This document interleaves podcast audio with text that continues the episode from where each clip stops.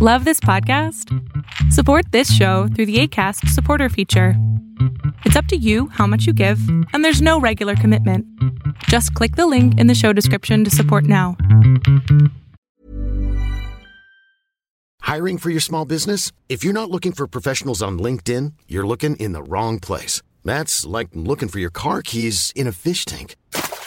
LinkedIn helps you hire professionals you can't find anywhere else, even those who aren't actively searching for a new job but might be open to the perfect role. In a given month, over 70% of LinkedIn users don't even visit other leading job sites. So start looking in the right place. With LinkedIn, you can hire professionals like a professional. Post your free job on linkedin.com slash people today.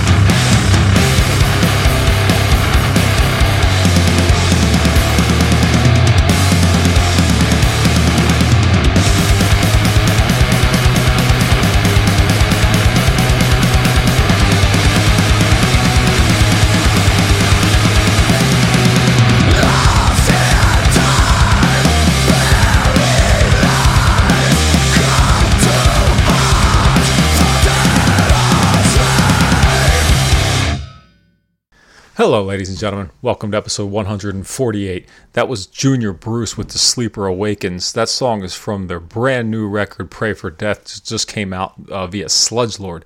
Uh, it came out October 30th, so if you missed it, don't worry. You got time to check it out. It's still pretty damn new. Uh, these guys, uh, what is it, ex members of Bloodlet. You you might have heard their uh, previous records on A389. There was The Headless King, there was Endless Descent. Uh, I think there was another one. I forget the name of it. Anyway, Pray for Death is out now. Um, if you're into, well, if you're into what you just heard, then you should go check out the rest of the record because it's great. It's heavy and uh, it's you know got that high on fire thing. It's got that sludgy thing. It's got that uh, I don't know stoner thing, whatever you want to call it. But it's, it's from Florida, so you know it's probably all sorts of fucked up when you dig a little deeper.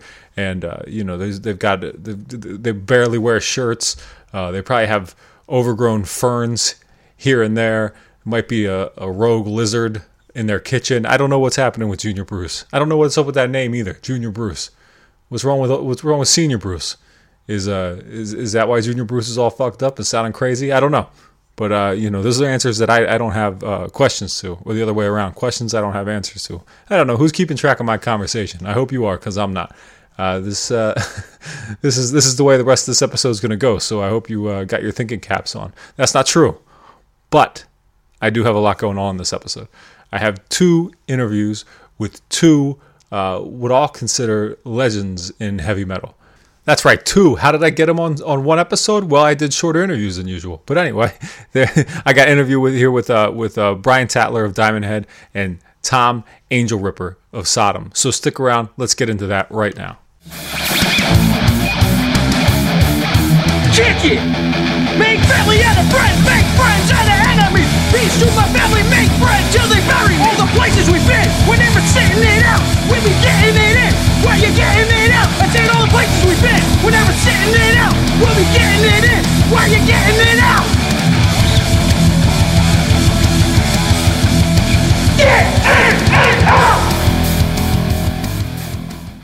Okay, ladies and gentlemen, you had to bear with me on this intro here. I've had a I've had a drink or two, but not not I'm not going to get weird. I'm not going to get abusive to you. I'm I'm just uh, enjoying these very fancy beers that a good friend of mine named Jeremy went up to the uh, great collection of states known as New England. Or are they a great collection of states? Or I think when you lump them all together, uh, because they're small and insignificant like that, you can't call them great uh, a great great swath of states. I think they're just uh, minuscule, and it takes they got to do like a Transformers thing to uh, to be significant, which they do, and they call themselves New England. I don't know. Uh, You know, speaking of groups of states, what is the tri-state area? Because I've lived in a couple different states, literally two, so that's a couple, and uh, both of them have had a tri-state area, and uh, those tri-state areas are different tri-states. They're different. They're three different states, and uh, so if I'm in New Jersey, and which I've never been because why would I want to be? And somebody said this is in the tri-state area. What does that? What does that encompass? Is that uh, Pennsylvania, New Jersey, and I don't know Delaware? But if you're in Maryland and you say I'm in the tri-state area, somebody might go, okay, that's Maryland, Delaware, Pennsylvania. By the way, what is what is Delaware doing in all these tri-states? I don't think that's appropriate. What if you're in New York and you say I'm in the tri-state area? Are you in New York? Are you in Pennsylvania and uh, New Jersey? And you notice I'm including Pennsylvania in all these because that's the way it works. Maybe any state that touches Pennsylvania is tri-state. I don't know. Maybe, you know. All right, I'm I'm, I'm unqualified for this. I'm going to stop this rambling right now. Anyway, um, what I am qualified for, and I've done the research, is to bring some uh, reports on a little album war thing I've been doing on the Getting It Out uh, Instagram page. It's been uh, disappointing to say the least. I, I've, here's what I've been doing. I've been posting uh, two records in the uh, in my stories, and then I've been asking uh, the my, my my followers to pick one. And so far, you guys have been wrong about everything. I want to go over some results uh, with you so far. The first one was uh, Slayer's Divine Intervention versus Sepultura's Schizophrenia. I'll tell you the results up front. The results up front were 60% for Sepultura and 40% for Slayer. Um, that's that's appall. That's not appalling. Okay, sh- that's that's a little too far. I shouldn't say it's appalling. I should say it's wrong. Divine Intervention, if it had Dave Dave Lombardo on drums, would be considered the fourth best uh, album in a great uh, from Reign in Blood to Divine Intervention. It would it would be it would be in there. But it, doesn't, so people discredit it. It's it's a it's a great record. It's it's to me the last great uh, Slayer record, so it should have been respected that way, and you guys should have voted for that that way because that's what I say. I demand a recount. Um, Slayer won this one. If we're going, uh, if we're doing this presidentially, Slayer won. Ignore everything. Um, but okay, so the so the real real results were that Sepultura Schizophrenia won. Okay, now I think this is fine. I think this is a fine record, but it is just the beginning of Sepultura getting like really good. It's not even like their first great record. It's just their first pretty good one. You know, there, there was what, was what was before that, like Bestial Devastation, which is it's just which is shit compared to the rest of the stuff, right? But you know, this this is like before I don't know what what is it beneath the remains arise chaos ad like those those records in there um, some people even include roots in that for some strange reason but anyway speaking of sepultura and max cavalera the next one that i put up was between the self-titled soulfly record and rage against the machine's evil empire and uh, this was way more disappointing than the other one because 76% ended up going the way of Rage Against Machines Evil Empire, and only a poor 24% picked Soulfly's uh, self titled record. And that 24%, I got to tell you, you were right. We demand a recount. You won the election.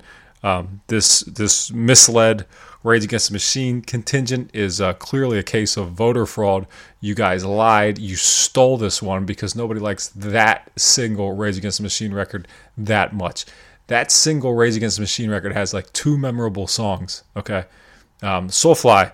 How many you got on there? You got at least two, and you got a whole different, uh, a whole different sound. Okay, I mean you might say it was just a carryover from Sepultura's roots to Soulfly, but no, Soulfly started a whole tribe. What did Rage Against Machine ever do with Evil Empire? Now, see, here's here's a particular. We're talking about just this one record. We're talking about just these two records, I should say. Uh, if you were to say Rage Against Machine self-titled, I would say absolutely, you're right. But that's not what that's not what, what we're, we're, debating here. This is Soulfly self-titled versus Rage Against the Machine Evil Empire. And sure, you got Bulls on Parade, and that's a strong that's a strong lead off. But uh, after that, it's just dying on the vine, man. I'm not getting to the end of that record and remembering anything other than the first song. I realize though with these first two competitions that this is going to be the way it is. Um, you guys are going to be wrong about mostly everything, and that's okay. You know, I have uh, I have kids. I know how it is. Uh, but so I put up another one this morning. I figured I'd go with some classics, some classic rock bands uh, debuts. Scorpions' "Lonesome Crow" versus Rush's self-titled uh, debut, and so far 68% Rush, 32% Scorps. Again, you got it wrong. It's Scorpions. Scorpions, Scorpions, Scorpions. Now, I'm not saying Rush isn't a great band. Rush became a great band after this record, maybe even after Caress of Steel, although I do love Caress of Steel. Bastille Day might be my favorite Rush song, and that might be even uh, ludicrous to some people, but I really do like that song. Anyway, Scorpions are killing it. This is Scorpions. Uh, this is Scorpions started off great and uh, eventually tapered off, right? But they they had a long uh, decade of dominance as one of the best rock and roll bands out there. And it all starts with Lonesome Crow. Uh, Rush did the same thing, maybe even more decades, but it didn't start with this one. Working Man was clearly a glimpse at a band that they could be, and that's not even what they ended up sounding like. Anyway, point is, you guys are doing terrible. Uh, what was the next one? Next one was uh, a little hardcore pick here. Oh, this one's a little tighter though. It's a tighter competition. This one is between Ringworm's Birth is Pain and Marauder's Five Deadly Venoms. Okay, so I guess this is this sophomore record for both of them. Uh, it was a little tighter early on. At this point, we're looking at uh, 55% Ringworm, 45% Marauder. Uh, still a few more hours to go to vote. And I know with these mail in ballots, uh, Marauder might come surging back. And, you know, I don't know that there is a right or wrong, uh, but, you know, it's, it's, it's okay. I'm, I'm, I'm all right with this one so far. What else was there? We have uh, Judas Priest, British Steel versus Mercyful Fates, Don't Break the Oath. I think I got to learn lean Priest on this one, and so far you all are doing the same. 64% Priest. I do love Mercyful Fate. I do love uh, King Diamond, and this might be my favorite Mercyful Fate record, but uh, British Steel's hard to beat. Uh, moving on. Helmet versus Life of Agony. Helmet Meantime versus Life of Agony. River Runs Red. Of course, because those are the only two records that matter from either band and and and it was close, uh, but at this point, Life of Agony seems to be pulling away uh, with uh, what did I say? Uh, with 56%. So you know there it is. And then here's one that uh, I knew would be a little contentious because people tend to not like either band or they love either band. And uh, this is Pantera's Cowboys from Hell versus Machine Head's Burn My Eyes. Not quite debut albums by both of them, but we know this is when Pantera, Pantera started to sound like Pantera, and this is uh, the first incarnation of Machine Head, uh, and probably their best. Uh, but so far, it's going strongly in Pantera's favor, and that's okay because like I've I've figured out that you guys are wrong about a lot of stuff, and uh, this is just consistency. Continue to be wrong, that's all right. And then all right, here's this one was unfair. This is the last one I did, and it really is unfair. It's Metallica's Master of Puppets versus Black Sabbath's Paranoid, and a little suspense here. It's going strongly in Black Sabbath's favor. I don't disagree with it, but I don't know, man. Master of Puppets is one of the best albums ever. Is Paranoid better than Master of Puppets? I don't know. Is Black Sabbath better than Metallica? Yes. Is I but is Master of Puppets better than Paranoid? It might be. It might be. Cuz is Paranoid the best Black Sabbath album? I don't know. I don't know that it is. I'd say no, it's not. But you know, that's not up for me. Uh, that's not that's that's not my decision to make. But anyway, that's that's that's where we're sitting right now. But right now it's 62% Black Sabbath Paranoid. But okay, enough of this. All right, so this is this is my new uh, my new thing that I'm doing to keep myself entertained with uh, the Getting It Out podcast Instagram page. So go uh, go to at Getting underscore It underscore Out underscore podcast to see more of that. I might as well just keep doing that for the rest of my life.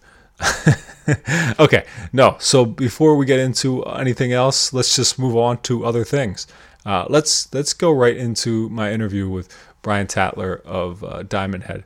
Lightning to the Nations, released in 1980, is well known as one of the best new wave of British heavy metal, heavy metal records of all time, and extremely influential, particularly to the previously mentioned Metallica. Right, um, but uh, the, they did something surprising, and they decided to re-record and release uh, Lightning to the Nations 2020 is what they're calling it, and it's coming out uh, later this month and uh, I got the opportunity to talk with the legendary Brian Tatler about that. So, first of all, I'm going to play you a song from that record, a re recorded song for that record. It's going to be uh, It's Electric. And uh, check that out and then listen to our conversation because what else would you ever want to do?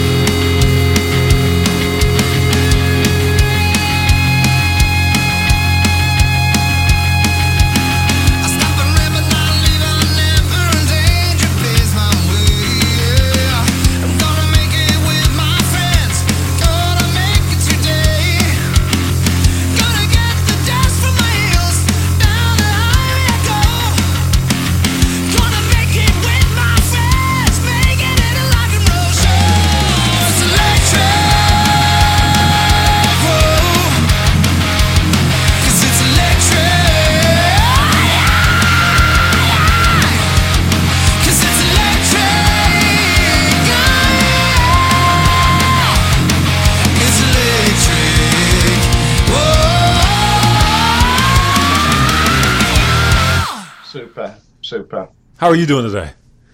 I'm okay. Um, I've still got a bit of a cough. I've had a cough for about a week, but it's just one of them things, you know, as you get towards winter, people get coughs and colds, so it's no big deal. It's it's not like I've got the coronavirus. right. Well, that's the thing everybody has to be concerned about right now. You know, you never you never know. yeah. Well, as soon as you start coughing, you can't help but thinking, "Oh, I hope I haven't got the." but no, I'm fine. It's just a, a normal sort of wintry type cough cold. Yeah. Are you guys are you guys uh, actually experiencing winter over there right now, or the, the beginnings of winter? Because over here, I'm in Pennsylvania, which is kind of similar to where you know similar climate for you guys, and we're we're in the mid 70s still. Oh no, um, it, it's nowhere near that that war. Um, it's it's autumn really. You know, the leaves are coming off the trees. Uh, it's not too bad. We, we've only had a couple of frosts in the morning, uh, but you have to put your coat on and wrap up a bit to go out. Of course. Well, yeah, I guess that's to be expected, right? That's the way it's Yeah. supposed to go. Um, Yeah, yeah. so, hey, anyway, um, you you've been playing guitar in Diamond Head for 40 over 40 years now, haven't you? That's right. Yeah, the band started in '76, so really it's 44 years. Wow, amazing.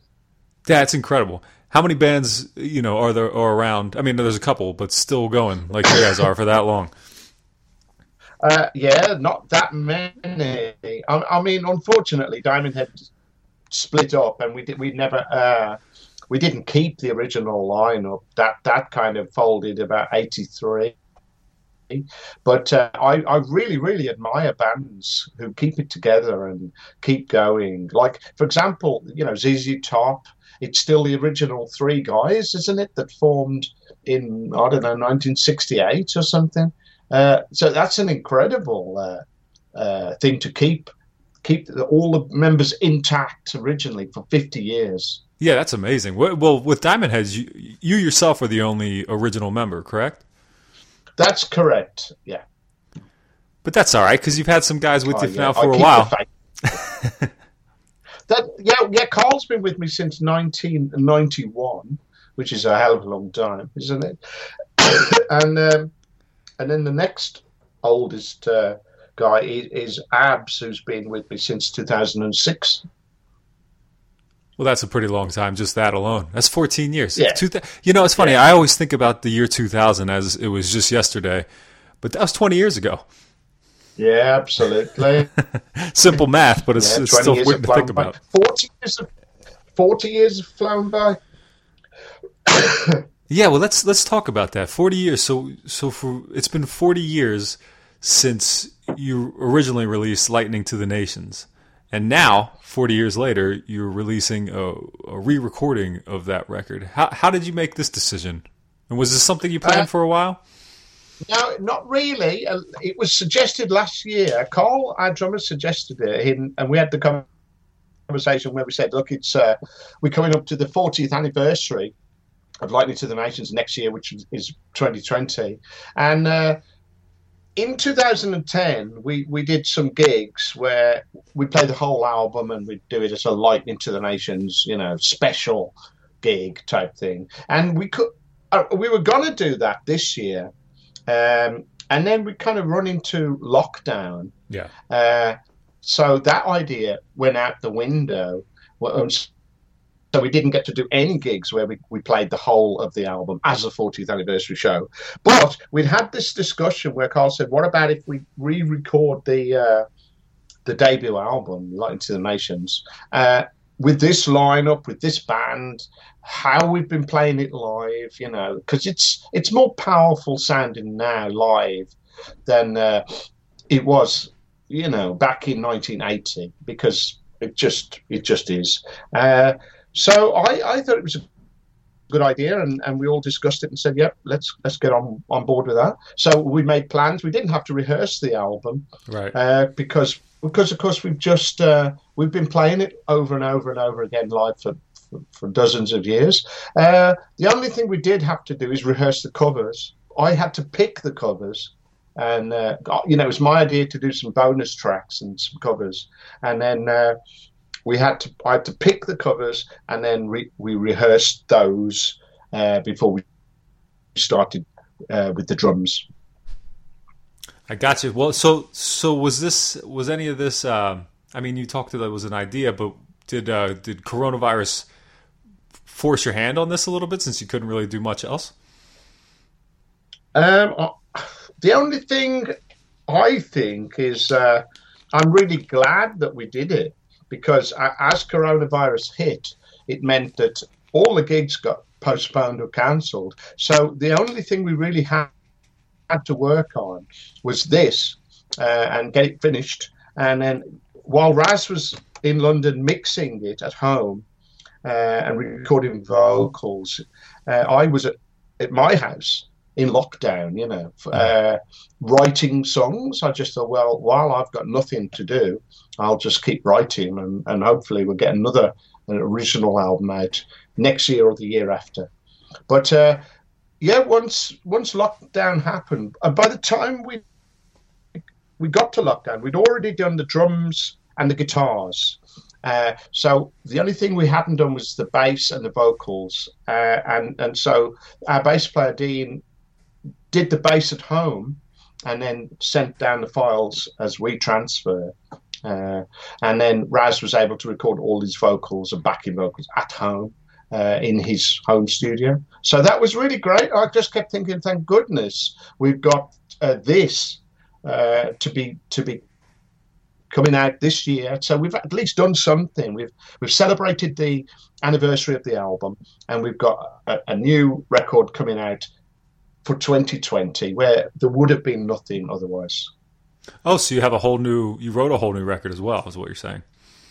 It, no, I, I don't write the whole thing. I, I like to come up with the music.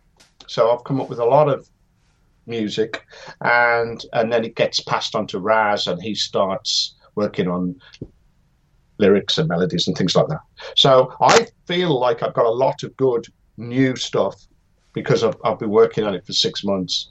Um, and I've had no distraction. You know, there's no gigs coming up. There's nothing to think. Oh, I'll leave that now. I just each day I just do a bit, and uh, it, it's it's really good. I think there's going to be some great stuff. I think a lot of bands are going to come up with some great albums next year because they've had all this time to write with no distractions from touring.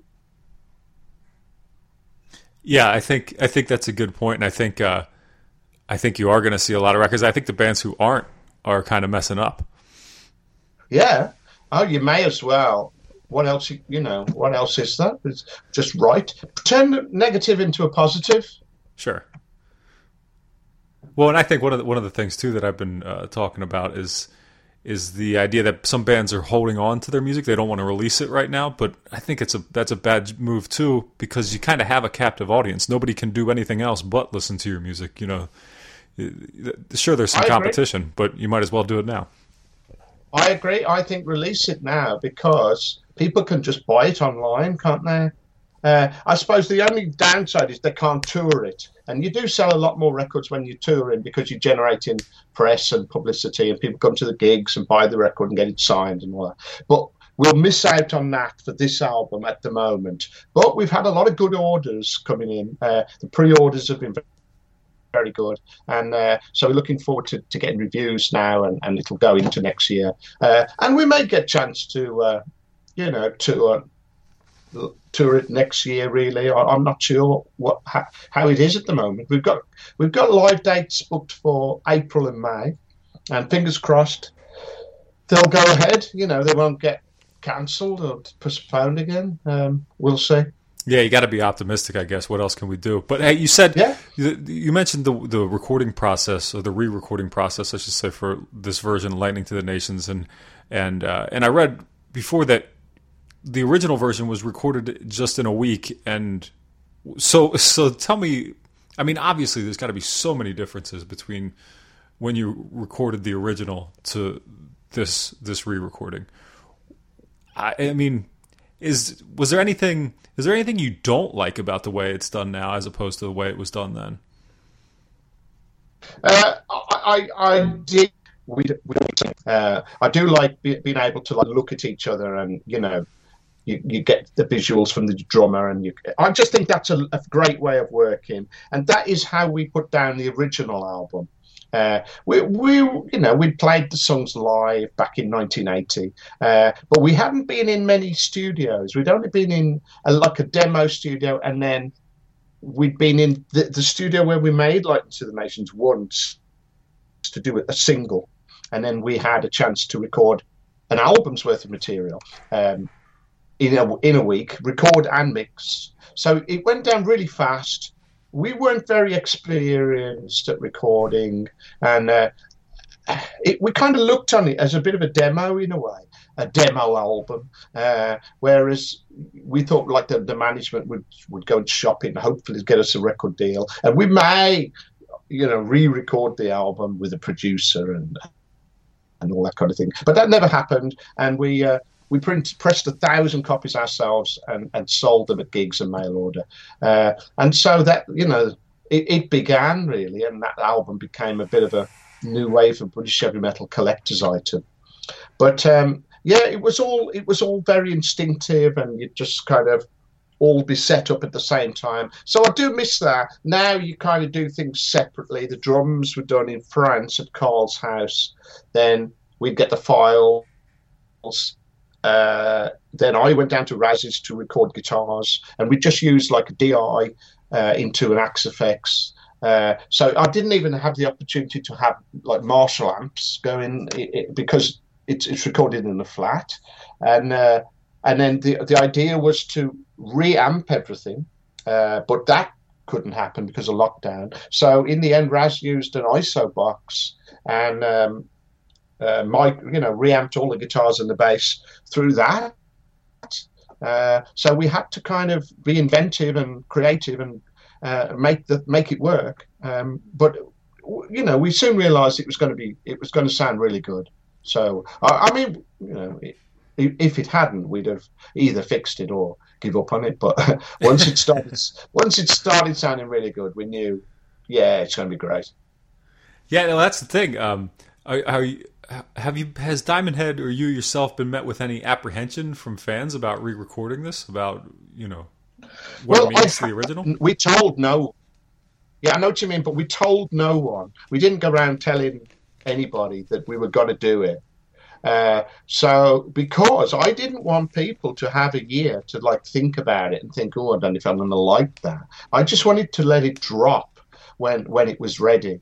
So I think some fans won't like it. I haven't met any yet. I mean, we haven't. We're not gigging. We haven't played since March, so I don't even get chance to get any feedback really. The only feedback we're going to get is probably reviews. Uh, and so hopefully you know people will like it. But i think you know if you're a diamond fan and you don't like the idea then you just don't buy it. That's that's fine with me. I do think a lot of fans will like it. And i also think we we hopefully will hook in some new fans who wouldn't necessarily listen to a 40 year old album but they'll listen to yeah they'll listen to this album because it sounds you know more modern and it's it's a higher production value.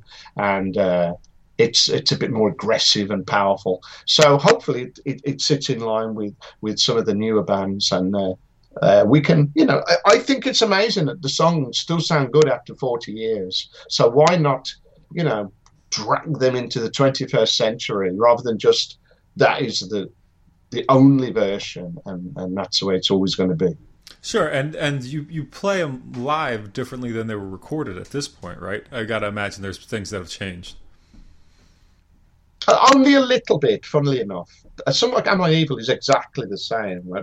I have never had a good idea to. Uh, oh, I know what we could do. We could change this bit or that bit. Uh, that's never happened with Am I Evil. It, it seems like it's exactly right as it is.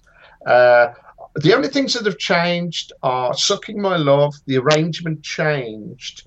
Back in 1982, I remember we changed it. We, we were lucky enough to get a, spot at the Reading Festival in the UK, and we rehearsed for the whole week leading up to it. And during that time, we changed the arrangement because on that first record, Lightning to the Nations, Sucking My Love is nine and a half minutes long.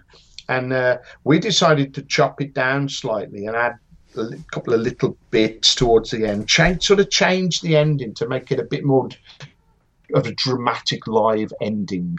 Uh, so we changed that, and, and the ideas we had back then in 82 stuck and we- I've sort of been playing it that way live ever since. So sucking my love is still over seven minutes long but it's it's shorter than it was. It's, we've probably lost about two minutes off its entire length. And uh, the end which we put a live ending onto it's electric because it fades out on the album the original album. And uh, so of course playing it live we we wrote a new ending Okay, that makes sense. I had read that you, you changed the way you played It's Electric based on what you heard when Metallica did it. Or maybe that was a tuning or something. That is true, but yeah, it's only the tuning. Yeah. Okay. When uh, Re- Metallica recorded it for their 1998 album Garage Inc., they changed the key to from G to F sharp, which makes it easier to play. So um, I learned it their way. I thought actually that's better, and we got to play with Metallica at the at their 30th anniversary at, at the um, the Forum in San Francisco, but not the Forum, the Fillmore, sorry. Yeah. And uh, so I, you know, we played the four Diamond Head songs that they've covered, including It's Electric. So of course I played it their way, and and I thought that that's a better way to play it. So I played it their way ever since. Really, uh, yeah, it's it's better. They they uh, they didn't change the arrangement, of course, but they uh, they just changed the key. I got you. Well, so I mean, I, I guess this probably happens every time. I guess you can't do a Diamond Head interview without Metallica coming up, huh? No, But why, but why should I? but I but I see that like you know of course on this one you you included uh, a Metallica cover, uh, No Remorse, uh, along with Led Zeppelin, Judas Priest, and Deep Purple. Um, how did you how did you decide on these particular songs? Uh, yeah, it was down to me. I um, I- wanted to do a Metallica song, and uh, I said we should do one off the first album because they only covered songs off Diamond's first album. So I just went through Kill 'Em All, and Seek and Destroy is the one they play live. They play that at every single gig as, as an encore. So I thought that's too big a song. That's too famous. So I, we wanted that, uh, and then I thought about Whiplash. Motorhead have covered Whiplash, uh, and then I settled on um, No Remorse because I thought a it's, it's great, and b it did sound a bit like Diamond Head. There's some DNA of Diamond Head in the writing. Uh, it, it, it could have been a Diamond Head song almost. So I thought that that's the one to to, to learn. So I, I got asked the rest of the guys to learn that one and we tried went to rehearsal tried it and it sounded great straight away uh, of, of all the four covers that's the one that sounded best almost immediately and uh, so it was surprisingly good we uh, great it just suited this band this lineup Yeah, and you, it's it's it's a it's a great pick. I, it was it's not one that I was expecting at all. You know, I saw I read the read the press release before I looked at the track list, and I thought, wow, I wasn't spec- expecting you know, well, like you said, a song off of Kill 'Em All, one that's a deeper cut, I guess. But yeah, I, I think that Yeah. makes it much more interesting. I think so as well. I mean, you know, it'd be too easy to pick a big song, uh, one that everybody knows. I just thought, sh- you know, show some love to one of their album cuts, one of their deeper cuts. Excuse me. Well, so so it's kind of it's kind of nice how you guys got this back and forth there. But for for you personally, what was your you know you got you got Led Zeppelin on here, Judas Priest, uh, Deep Purple. But what was your introduction to rock and roll or heavy metal, Uh, particularly? Okay, it, it would be through my brother, really. Uh, my brother is six years older than me, and he was uh, uh, into rock music. He liked the Beatles at first, and he was in the Beatles fan club. But then he got into, uh, you know, things like Black Sabbath and Zeppelin. And he took me to see Black Sabbath when I was 14 at Birmingham Odeon on the uh, Sabbath Bloody Sabbath tour. So things like that was was very uh, influential to me. And he would buy albums. I remember him buying Houses of the Holy, and he, he liked krautrock. He'd buy Can and Amon and uh, all kinds of. He had good taste, and uh, so I would get exposed to all this kind of rock. About um, maybe 11 or 12, and it rubbed off on me. And then I'd start buying albums. The first album I ever bought was Led Zeppelin 2. Then I bought Machine Head by Deep Purple. And uh, so I, I, you know, I became a proper rock fan. And I always think once you get into rock or metal, it never leaves you. You, you, it, you're a fan for life. No one seems to go off. I used to listen to Led Zeppelin, but I don't like them anymore. No, no one's ever said that to me. You know, that does that doesn't happen it's like once you get into rock, that's it, you're there. Uh, so, you know, I, I, would go and watch bands like Priest and ACDC, UFO, Rush, Van Halen. As they came through Birmingham, I'd go and watch them. And of course, uh, I, I thought, wanted to form my own band and do, do what they were doing, you know, go and see see these bands and then think, right, I want to do a band. I want to be in a band. You know, it looks like really good fun, and uh, it's a it, it, hopefully a career. You know, I, I, when I left school, I was a car mechanic, uh, but it was a means to an end. To, you know, I, I only really uh, did the job to make money and to be able to buy equipment. And I thought eventually I'll, I'll leave this job and do music full time, and I did. Uh, in 1980, I, I packed in my job and, and became a full time member of, well, well, I was already a member of Diamond Head. I'm sort of a full time musician, you know, to me. Yeah, well, it seems like it's been Diamond Head's been uh, I don't want to say sporadic over the last few years, but you release albums here and there. Um, the last one was really good, the Coffin Train. I really enjoyed that one. Um, it seems like you're you're trending. It's it's it's almost like momentum's building for you guys at this point. You got this release, and then you, like you said, you're already working on the next one. Um, is there? I mean, obviously you can't tour, so that's that's out the window for now. Uh, but you can do this. What what's the what's your big what's the thing you're looking forward to most with the release of this? Is it just having people hear it and getting feedback? Yeah, I think so. Um, I think it was great fun to do. I really, really enjoyed making it, and, and it was great to be able to do the covers. I'm, I'm such a big fan of of, of these bands, and uh, it, it, was nice to be able to do them. And we've got a fantastic singer in Rasmus, so I thought if we've got a singer who can sing a Zeppelin song or a, a, a, Judas Priest song, we should definitely do it. We should make the most of Raz's voice and his talent. And uh, so, yeah, I, I, want people to hear it, and hopefully they'll like it. Uh, and it's a, it's just a lovely way to mark the uh, 40th anniversary. you know, we're not the first band to re-record an old album. Uh, it's been done before, but uh, it just it felt right to do, and, and I hope we'll make some new fans? Well, I think the potential is certainly there, and I think I think it's a I think you're right. I think it's a good tribute to yourselves almost, but uh, it, it's an album that deserves, especially how um, I don't want to say underground "Lightning to the Nations" was, but how elusive that record can be. To have a fresh new take on it is is pretty cool. But Brian, thank you uh, so much for taking the time to have this conversation. I really appreciate it. You're welcome. Nice to speak to you, Dan. Yeah, you too. All right, man. Ha- have a good day. You too. Thank you. Bye.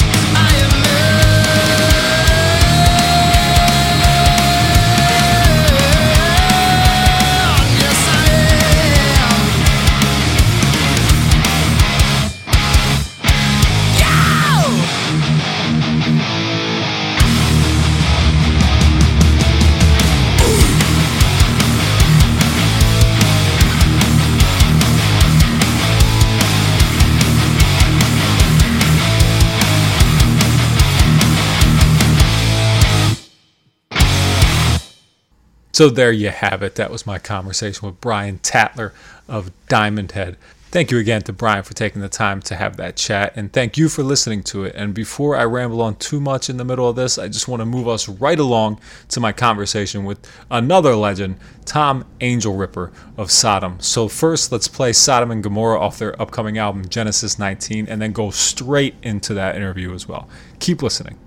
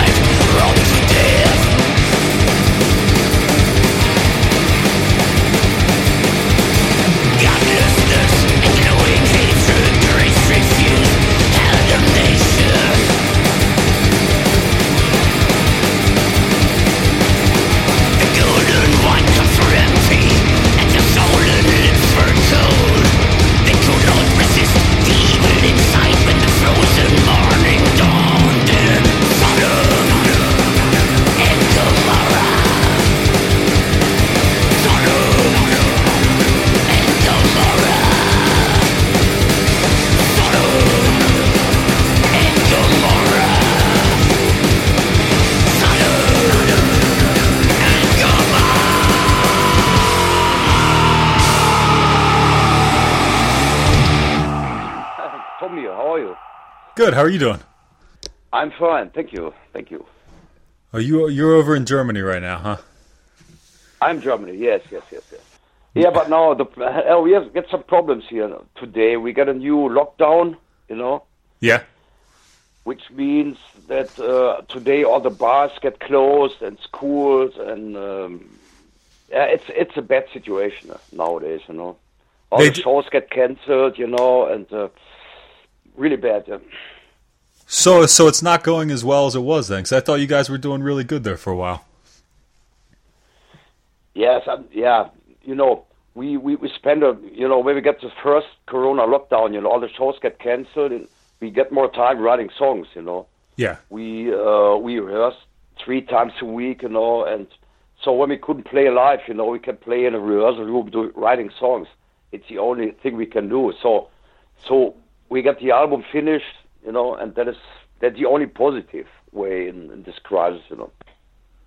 Yeah, and I think well, obviously you're not you're not alone. A lot of bands are experiencing the same the same kind of thing, and the only thing you really can do is write. I know some people are doing the the live stream thing, but you know that's not as that's not as I cool. don't. I don't want. Yeah, yeah, Yeah. Some some bands do um, which which we call in Germany Autokino, which means um, the band is on stage, you know, and people going in by car, you know, That's that sucks. and yeah, yeah, and the people sitting in a car and they get the sound from from a PA. They get it on a on a radio radio in a car, you know. This uh, is what I don't want, you know. That is something impossible to do, you know. yeah, that's that's You know, I I, that's I, wild. I want to do my job. You know, I want to do a heavy metal show. You know, with fans. You know, I, I want to look into their eyes. You know, I want to get the stage divers. You know, I want to have the meet and greet after the show and get in contact to all the people. You know, but I can't do it in, in this way. You know, people sitting in a car. You know, what is never never think about it. You know. yeah, of course. Is it is this safe to say that this is the the the strangest time that you can ever remember? Yeah, really, really, really. Yeah, Yeah. because we cannot do our job, you know. That's um, we cancel. I think we cancel twenty shows, something like this, you know, and we lose a lot of money, you know. But the, the thing is that the, that nobody gonna help us really, you know. Nobody's talking about musicians or artists or actors, you know. They, you know, the, the, this government they're gonna help Lufthansa, you know, because they have they got a lot of trouble because of. But nobody's talking about single uh, musicians or anything. You know, it's a really, it's really, it's a shame. You know, Is is Sodom is Sodom your job?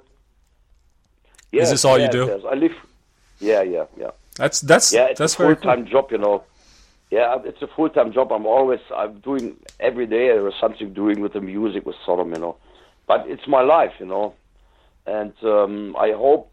Uh, I hope that I can do my job next year, you know, and that we'll find a way to do shows, you know. I don't know, really, you know. Was there any apprehension to even releasing this record, being that you can't tour and promote it? Yeah, that is that's a, that is a way. You know, if you're gonna release an album, you know, you kind of you can promote this album on the live shows, touring, you know. And I know that a lot of record companies don't want to release albums in these times, you know. But uh, I talked to my record company. They, they said the time is right. You know, you got all the songs finished. You got the songs. We're gonna record all the songs, so bring it out. You know, and maybe people they can spend money for shows, you know, so can money they can spend their money for buying records, you know. I don't know, but the pre-selling is really good, you know. It's better than than any years before, you know. Yeah, I think I think you're going to see a lot of people buying records. I, I I know personally I have been I've been buying a lot, but but at the same time I've been fortunate enough where my job hasn't been affected. I've been able to work for this entire time, so so I've been able Yeah. to like personally I've been able to still make money and and do the things that I want to do. Other I mean other than the fact that I can't go anywhere or do anything, you know. But Yeah, but you can't. yeah, you know, you can't make money making albums, you know. It's, yeah, yeah, and it's not the thing, you know. That's um, um, if you get the thing is when you get, get a new album out, you get more shows, you know. You get people are more interested in booking Sodom for festivals and all this stuff, you know. That is that is where where I'm gonna make my money from, you know. But but it's okay, you know. Um, I hope if we, we can start it, we, we postpone all the shows to next year, you know, and the first one will be in March, you know. And the time is running so fast, you know, so I hope that we'll find a way to get the shows done, you know. What are the fir- what do you know what the first show back is going to be for you guys if it's if it can happen? I think we'll be um, Greece, you know. Yeah. Yeah, no. Yeah, we canceled Greece, we canceled South America, there was Russian shows, a couple of German shows, you know. I don't know really, but it's uh, yeah, we you know, I also understand the promoters. You know, they can't do it. You know, Yeah. if you do a show, you know, they get the police getting in. You know, and and it's, they get a lot of trouble if you're gonna make something like this. You know. Well, you've been at this now So for, we- for a long time. It, So- it, does Sodom now play? Mo- do you guys tour? or Do you just basically come in and do dates? Uh, Sorry. Do you do you tour with Sodom still? Like, do you do long tours? Are you are you just making festival appearances, or just dropping in, doing a couple shows here, a couple shows there? Yeah, uh, I think the last two we did was um uh, we did a tour with Exodus and Death Angel last year.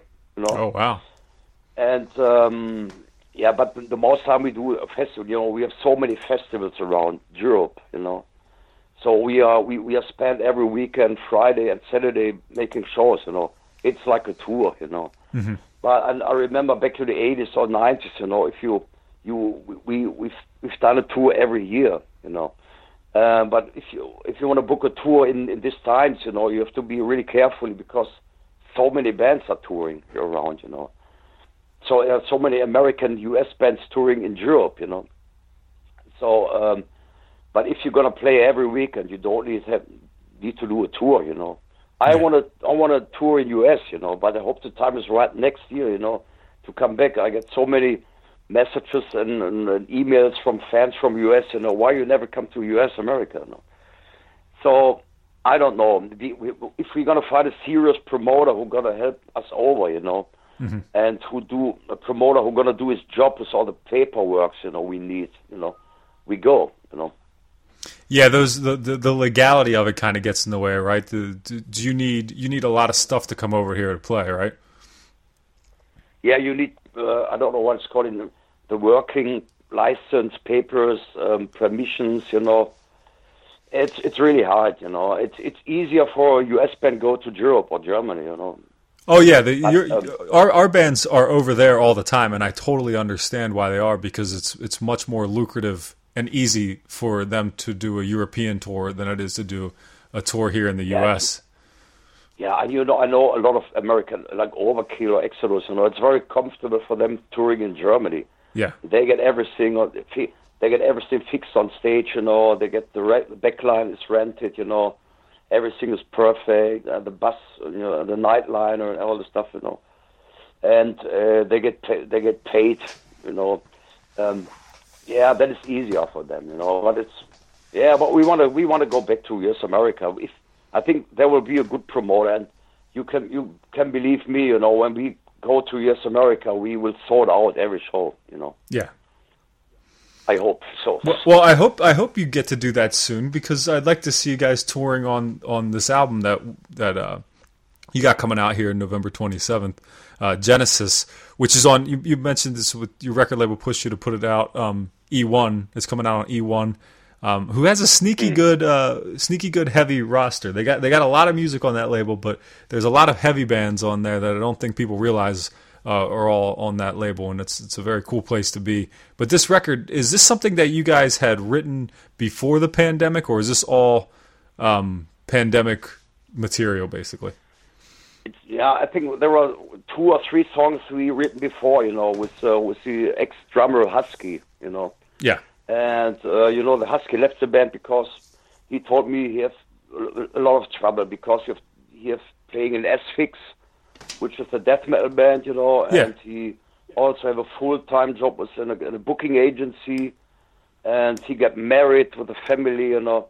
He told me he never find enough time for for to give everything for Sodom, you know, and so we find a new drummer Tony, and uh, yes, yes, and when Tony uh, joined the band, you know, we start writing the set list and start rehearsing for the upcoming shows, which were cancelled step by step, you know.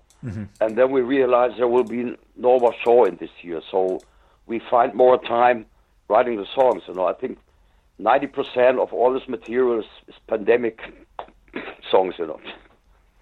did they did you find that uh, influencing uh, lyrics and infiltrating the music? Yes, I think um, you, you know we have two good songwriters in the band. That's Frank and Yorck, you know, and I'm also arranging the songs, you know. Um, and, and if you listen to the new album, you you will realize that there are completely different song material on it. Yeah. You know, Frank is gonna write songs like euthanasia, you know, or occult perpetrator, indoctrination. Or the more You thrashy are stuff. two- yeah, that's more. You know, Frank came up sometimes with guitarists who could be on Agent Orange, you know, or Yeah. Persecution Mania, which I le- really like, you know. And um, and Yorck is a younger guitarist who is influenced by black metal bands, you know, and and death uh, and and heavy metal stuff from the 80s, you know. And so the songs are completely different, but putting putting these songs on a, on one album that makes everything so colorful, you know. And um, yes, but if but if you listen to the songs, you know, you will exactly know which is Frank's or Yorck's song, you know. But in the end, I have to arrange the songs because I'm a singer. I'm gonna write the lyrics on it, and um, and I put the bass guitar on it, you know. So it's a Sodom song, you know. I, I never mind which kind of style a guitarist is gonna play the riffs, you know. If it's a good guitar riff or it's a good chorus lines, whatever, I'm gonna make it, you know. Yeah, it's interesting you say that. And the the, the one song that I, w- I was noticing earlier today, as I was, I was as I was listening through the record, was uh, the Harpooner, and uh, how that, that how that one starts out nice and slow, almost uh, almost like a Black Sabbath riff there at the beginning. And that, but then you know it changes pace. But I thought ah, that's an interesting take for for a Sodom song. And and and from what I understand, that's a that's a song that you wrote about uh about relates to Moby Dick, right? Oh yes, that's my that's my favorite movie. You know, um, I have I have um, a song about whale catching. You know, in was in in '94 was Silence is Consent, a tribute to Moby Dick. You know, which is more about the senseless slaughtering of whales. You know, what they're gonna do in Scandinavia, for example, which I don't like. You know, but uh, the harpooner is something talking about the beginning of the whale catching. You know, where where they just want to catch one whale to survive.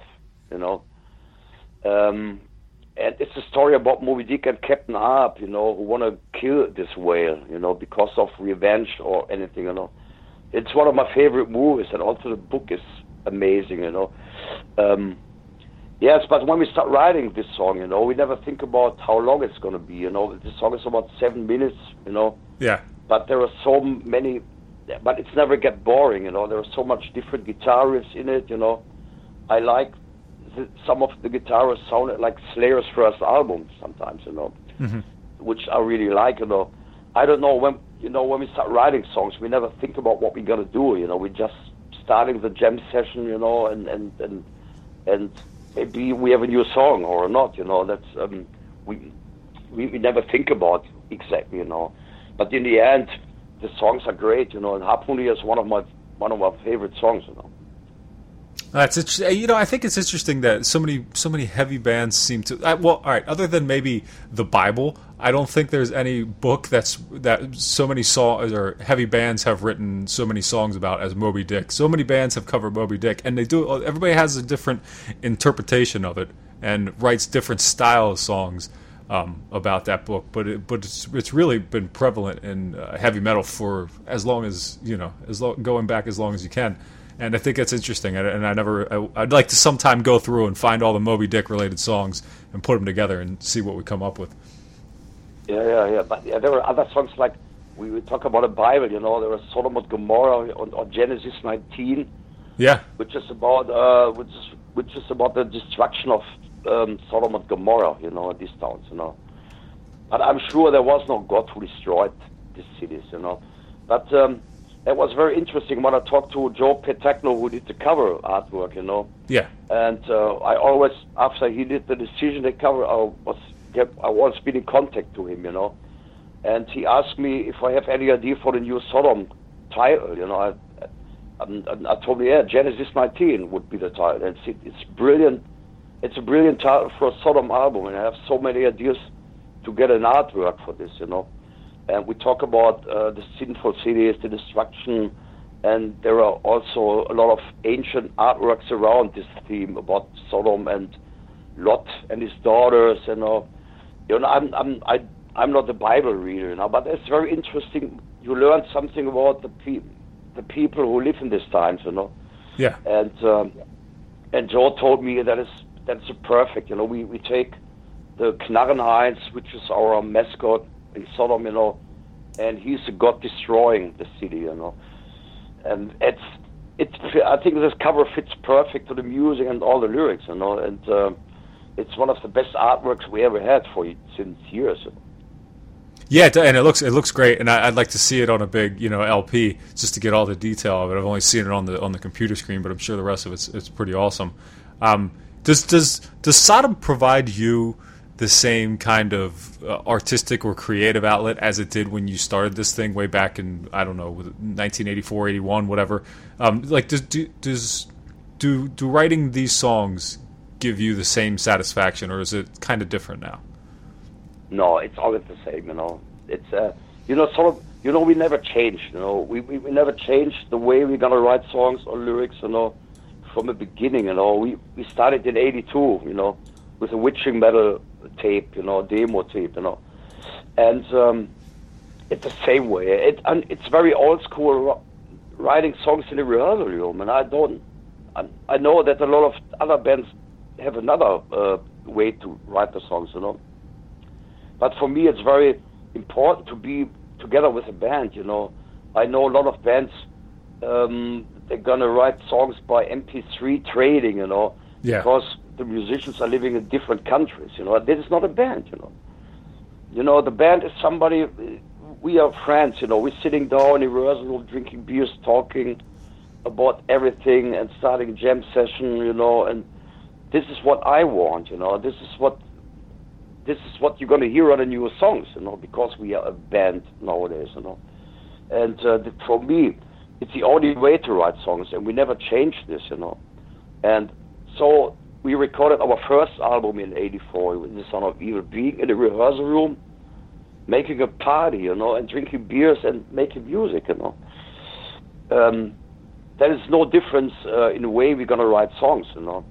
But nowadays we can okay we can record songs we can record it on computers you know making some demos and and changing this changing that you know but in this way we recorded everything on a computer but we're using microphones recording the drums and, uh, and the guitars you know yeah I know that a lot of bands going to use Kemper amps which is a digital profiling amp you know where you have the sounds in a in the in the amp, in the amplifier you know uh, or people working with um, plug-ins or sam- drum samples. So we don't do it, you know.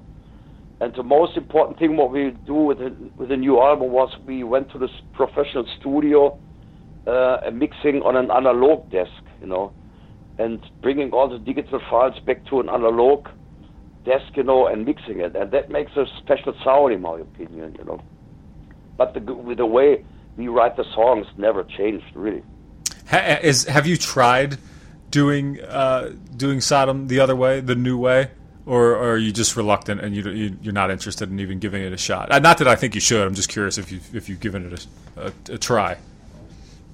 No, no, no, we never tried something different. You know. Yeah. That's what we what we did is um, our drummer Tony is also digital recording. He also producing other bands. You know.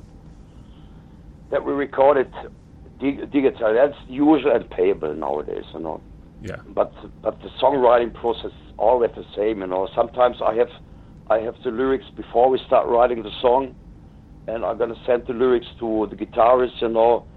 Um, and I hope that they will find good guitar riffs, or good chorus lines for the song, you know. Sometimes I'm gonna write the lyrics later when the song is completely finished, you know. Um, there is no special way to do it, you know sometimes we had rehearsing we had rehearsing sessions we got nothing you know we came out of the room and had nothing you know yeah. You so you cannot plan you cannot plan a song you know that's but we had in course of the pandemic we had a lot of time to to plan and, and to write the songs you know? yeah um so so but now you said that they're they're they're kind of locking you guys down again so you might not get the opportunity to get in the room? But I guess uh, so. You said now that the Germany's kind of stepping up again with the lockdowns and putting more restrictions out there again. Yeah, it's today. You know, today that we got because we have so many. Yeah, we have so many people dying with coronavirus. You know. Yeah, yeah. You know, and um, now that now today we got to the fir- the second lockdown. You know, because they they want to close the bars. You know, they want to close whatever you know culture. They want to. I think people um, they want to close the schools and all the stuff. You know, and. Um, yeah, but I'm, I'm doing my job when I go to my rehearsal room. You know, it's my job. You know, Yeah. and um, they they can you know if I don't I don't go to go to the room make a party. You know, I want to make writing new songs. You know, so I don't know what happened. You know, that's it's it's really bad, but it never get boring. You know, if I'm gonna stay locked down at home, you know. I'm doing interviews or I'm writing lyrics, you know, whatever. You know. Well, what are you what are you most looking forward to then with the release of Genesis 19? Uh, being that you can't tour and you know that, that you can't play shows, what's what's the most exciting part about putting out? What is this going to be? Your 15th album? I don't, I don't know. I don't count. It's 15, 16, I don't know. You know, it's excited. You know, because I want to, I want to, I want to know what the fan reaction is. You know? Yeah, yeah, I got, I got some reviews from magazines. You know, I know that in, in the biggest metal fancies in Germany, it's a Rock Hard magazine and a Metal Hammer magazine. We are the, we are the, the record of the month. You know nice. Yeah, which is which, which is brilliant, you know. And um, and uh, I got some reviews from record company, you know, people the people who get the reviews from the album, they said it's a, it's a, it's the best Sodom album since years, you know. I never mind, you know. I I'm really interested what the fan reaction is, what how the fans like the songs, you know, and uh, that is very excited to wait um, until this album come come out and this day on, on November, you know. Well, I think that's great, and I think you're gonna. I think you're gonna get really great reactions because I've listened to the record a lot, and it's fantastic. And uh, I, I see you put out um, at least a lyric video for Sodom and Gomorrah. How- What has the fan reaction been from that so far? Ah, great, great. And uh, and in the next couple of two days, you know, we're gonna bring a next lyric video from uh, Indoctrination, you know. And we did a we did a real video clip from with a song "Friendly Fire," you know, which is just a performance clip, which we also did a rehearsal room, you know Yeah, just to see the band reacting, playing, performing the song, you know. I don't know. I, I think the people are gonna like it, you know. And I know that people, when when when I split up with Bernemann and Makka, the ex-members, you know, people say, "Oh, Sodom is gone," you know. The best guitarist is gone. So, so we will see what they're gonna do the next, you know. So and then we released two EPs, which were the Partisan and uh, Out of the Frontline Trench EP, you know and the reaction was great, you know. You know, I can tell you what, it, it doesn't matter who's going to play the guitars, you know, yeah, or who's going to play the drums, you know. It's a spirit. We, I try to keep the spirit. As long as I'm going to be the singer in a band and, and the bass player, it's going to be the Sodom album, you know. It doesn't matter really who's going to play the guitars. Yeah. I feel that. I feel there's cer- cer- at certain points, uh, uh, one member can kind of become the band, and I, I understand, and I mean that in a good way. You know, uh, as long as Tom Angelripper is uh, is at the at the front of Sodom, it's going to be Sodom, and I think that's something Yeah, to be I'm- proud of. Yeah, but I'm still gr- proud and glad that I get some brilliant guitarists in my band. Of course, yeah. Perfect drummer, you know. Well, I'm I cannot do anything without a band, you know. Sure, but they're not But, there unless um, you are. You know. But I always try to give the, the typical Sodom trademarks, you know, with my vocals and a bass guitar sound, you know. Yeah, yeah. So what what are, what are you most proud of uh, with Sodom? I was I'm proud that we're still alive, you know. That Yeah. Sodom is a band about nearly 40 years, you know, and Sodom is a band who never changed, you know, who never always keep the line, you know, and um, I think, in my opinion, Sodom is the only band worldwide who never really changed, you know. I remember back to the 90s where a lot of bands changed their music, you know, get more com- to get more commercial or more melodic, you know, because they get got dictations from record companies to sell more, you know, sell more copies of the new records, whatever. You know, in these times, you know, we we released the heaviest Sodom albums ever, which was "Tapping the Vein" or "Get What You Deserve" from Masquerade in Blood. You know, Yeah, so Sodom, so every Sodom album sounds different, but it's always a Sodom trademarks in it and a Sodom spirit in it, you know. And I'm proud of my band and my ex-members also, you know, that we did it, you know. We always been in the scene. We always been a strong part of the international metal scene, you know. And uh, but we never changed, and that is important, you know. And if the fans gonna buy a Sodom album, they know if there is Sodom on the cover, there will Sodom inside, you know. I don't want to leave any fans disappointed when they listen to the new songs, you know. I know exactly what we have to do to get these people satisfied with a, with a new album, you know. Uh, it makes me proud that we're, we are still alive, you know, in this hard business, you know. The business changed, you know. It's really hard nowadays, you know. Um, but not for a band like Sodom, you know. There was a lot of younger bands c- came up every month, you know. And that is really, really hard for them to get a step to the scene, to the business, you know. But Sodom, I'm not scared about, you know. Sodom is a cult band nowadays, you know. And we always be there, you know. And as long I gotta stay healthy and creative doing this, you know, I will do, you know. And I never think stop doing this. That's great, and I don't. I mean, yeah, I can't imagine what it would take for you to stop doing this because, uh, to, like you said, to do it for 40 years now is pretty impressive, and and the longevity and the quality. There's there's some changes in the Sodom sound, but nothing nothing drastic, nothing commercial. It's all very organic, and uh, it's been a nice evolution for the band. Um, members come and go, sounds change a little bit, but like you said, you Yeah. always know it's a Sodom record. Yeah, it's right. That- You're right. The, the word organic is really good. You know, it, it sounds more organic. You know, and we also do the bass sound a little bit louder than it's usual. You know, I know a lot of metal albums. You know, I, I don't hear any bass guitar. You know? Yeah, yeah. And I'm always asking myself, what the bass guitar is going to do there? You know. And so we did it more louder, you know. And when I talked to Siggi in the studio mixing the album, I said, "Oh, you you gotta you you play a solid bass. You know, we can put it put it louder, you know." And I like to have a bass sound like um, like Cronos, you know, and or or a little bit Motorhead influence also, you know. That's what I like, you know. And um, that's also the difference, you know, that we have a bass guitar louder, you know. In my opinion, I think the vocals could be a little bit louder in the end, you know. But but you know, now it's gone, now it's pressed, you know, and it's it's it's coming out, you know. Yeah, and like well, like we said, it'll be uh, well. Anyway, the the mix. I think the mix is good. I think I think the whole sound. I think you guys nailed it. Uh, very impressive for a band forty years in. Um, and this will be out on November twenty seventh, like we talked about on E1 Music. Um, Yes. what's yeah. yeah, and uh, is well, I don't know. I, th- I think we should, we can just leave it at that, Tom. And um, I, I I just want to pat you on the back. Thank you for doing this for so long because it's it has been impressive, and uh, I love it.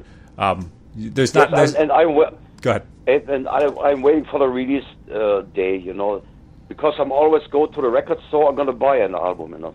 Yeah.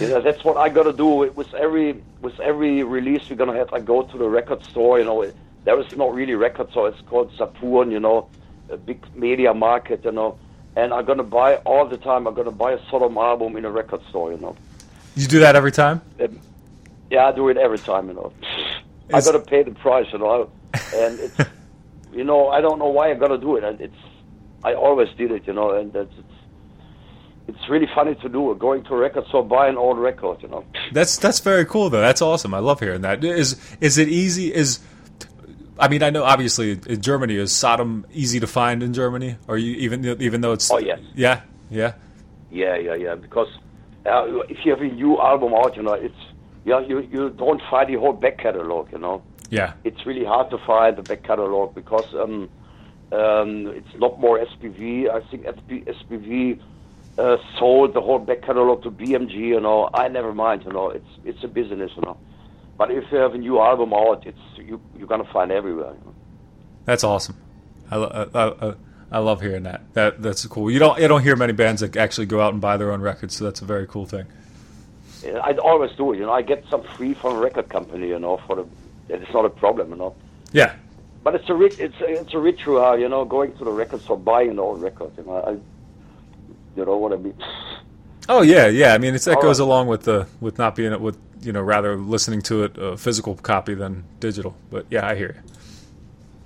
Yeah, good. We, I think the most we're going to sell is Amazon, download, and um, Spotify. You know, Uh, I never mind. You know, I want to hold it in my hand. You know, so I'm glad that we also do the vinyl. You know, and I know that a record company released this vinyl in, in five different colors. You know, Wow.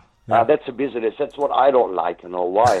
why you bring it all in green or in, our? I think our official will be in black. You know and other companies like Nuclear Blast, you know, uh, record companies that want to get it in green, and and there is another company get it in red, and I don't know. You know, that's a business, you know. Yeah, people And- people want to collect the it record though. company, they have they have the opportunity to do it, you know. It, it's it's a contract, you know. It's a business, you know. Yeah, yeah.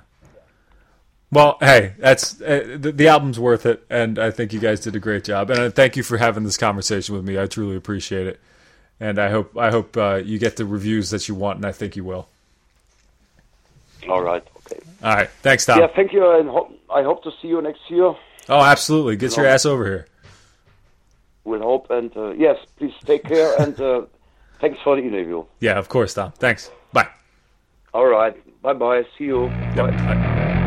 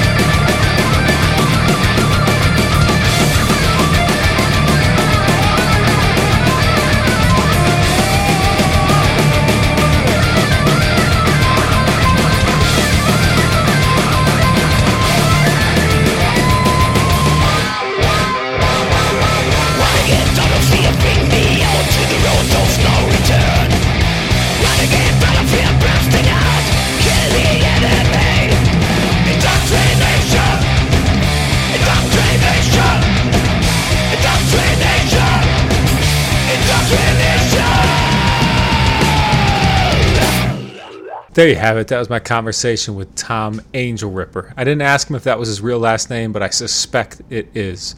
Uh, the song there at the end was Indoctrination. Again, that comes off of uh, Genesis 19, which is due out on November 27th on E1 Music. Diamond Heads uh, reissue of uh, Lightning to the Nations is also due out on November 27th. So a week from today, get to the record store, just like Tom said he would be.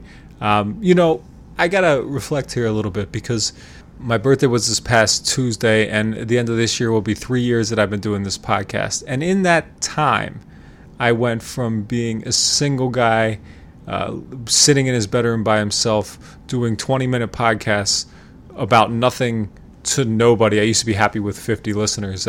like really, that was like the goal. You go back to those early episodes, it was it was like 50 to 75 listeners a week, and I was totally cool with that and extremely satisfied. And I still would be. All right, so don't get me wrong, but um, but that was just me talking about nonsense about the stuff that I saw daily and making uh, observational humor, I guess, or an attempt at it.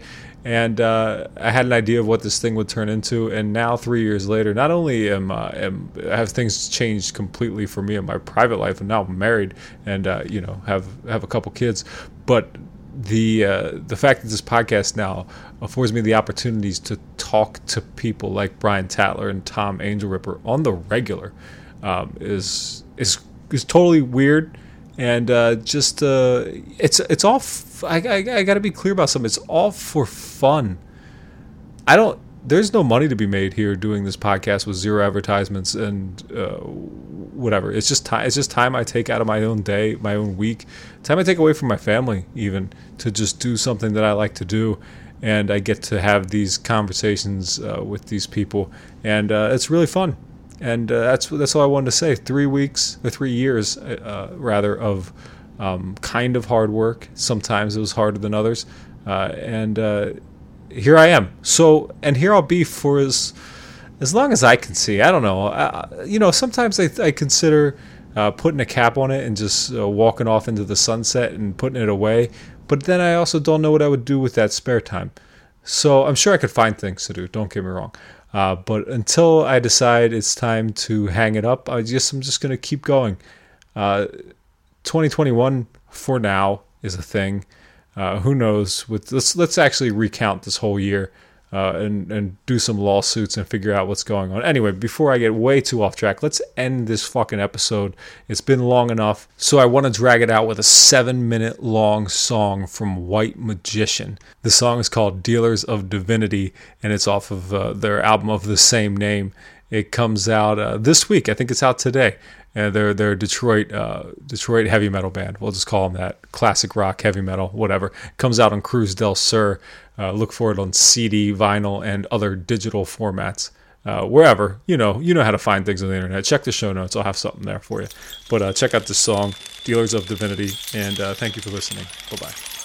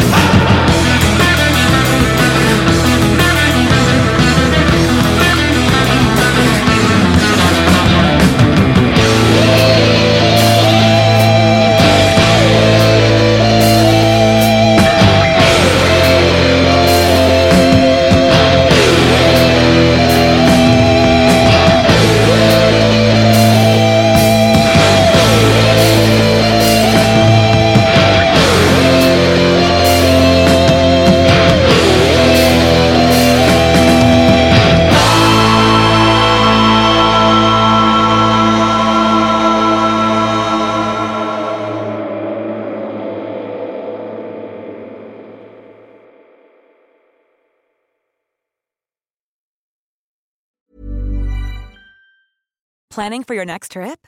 Elevate your travel style with Quince. Quince has all the jet setting essentials you'll want for your next getaway, like European linen, premium luggage options, buttery soft Italian leather bags, and so much more. And is all priced at 50 to 80% less than similar brands.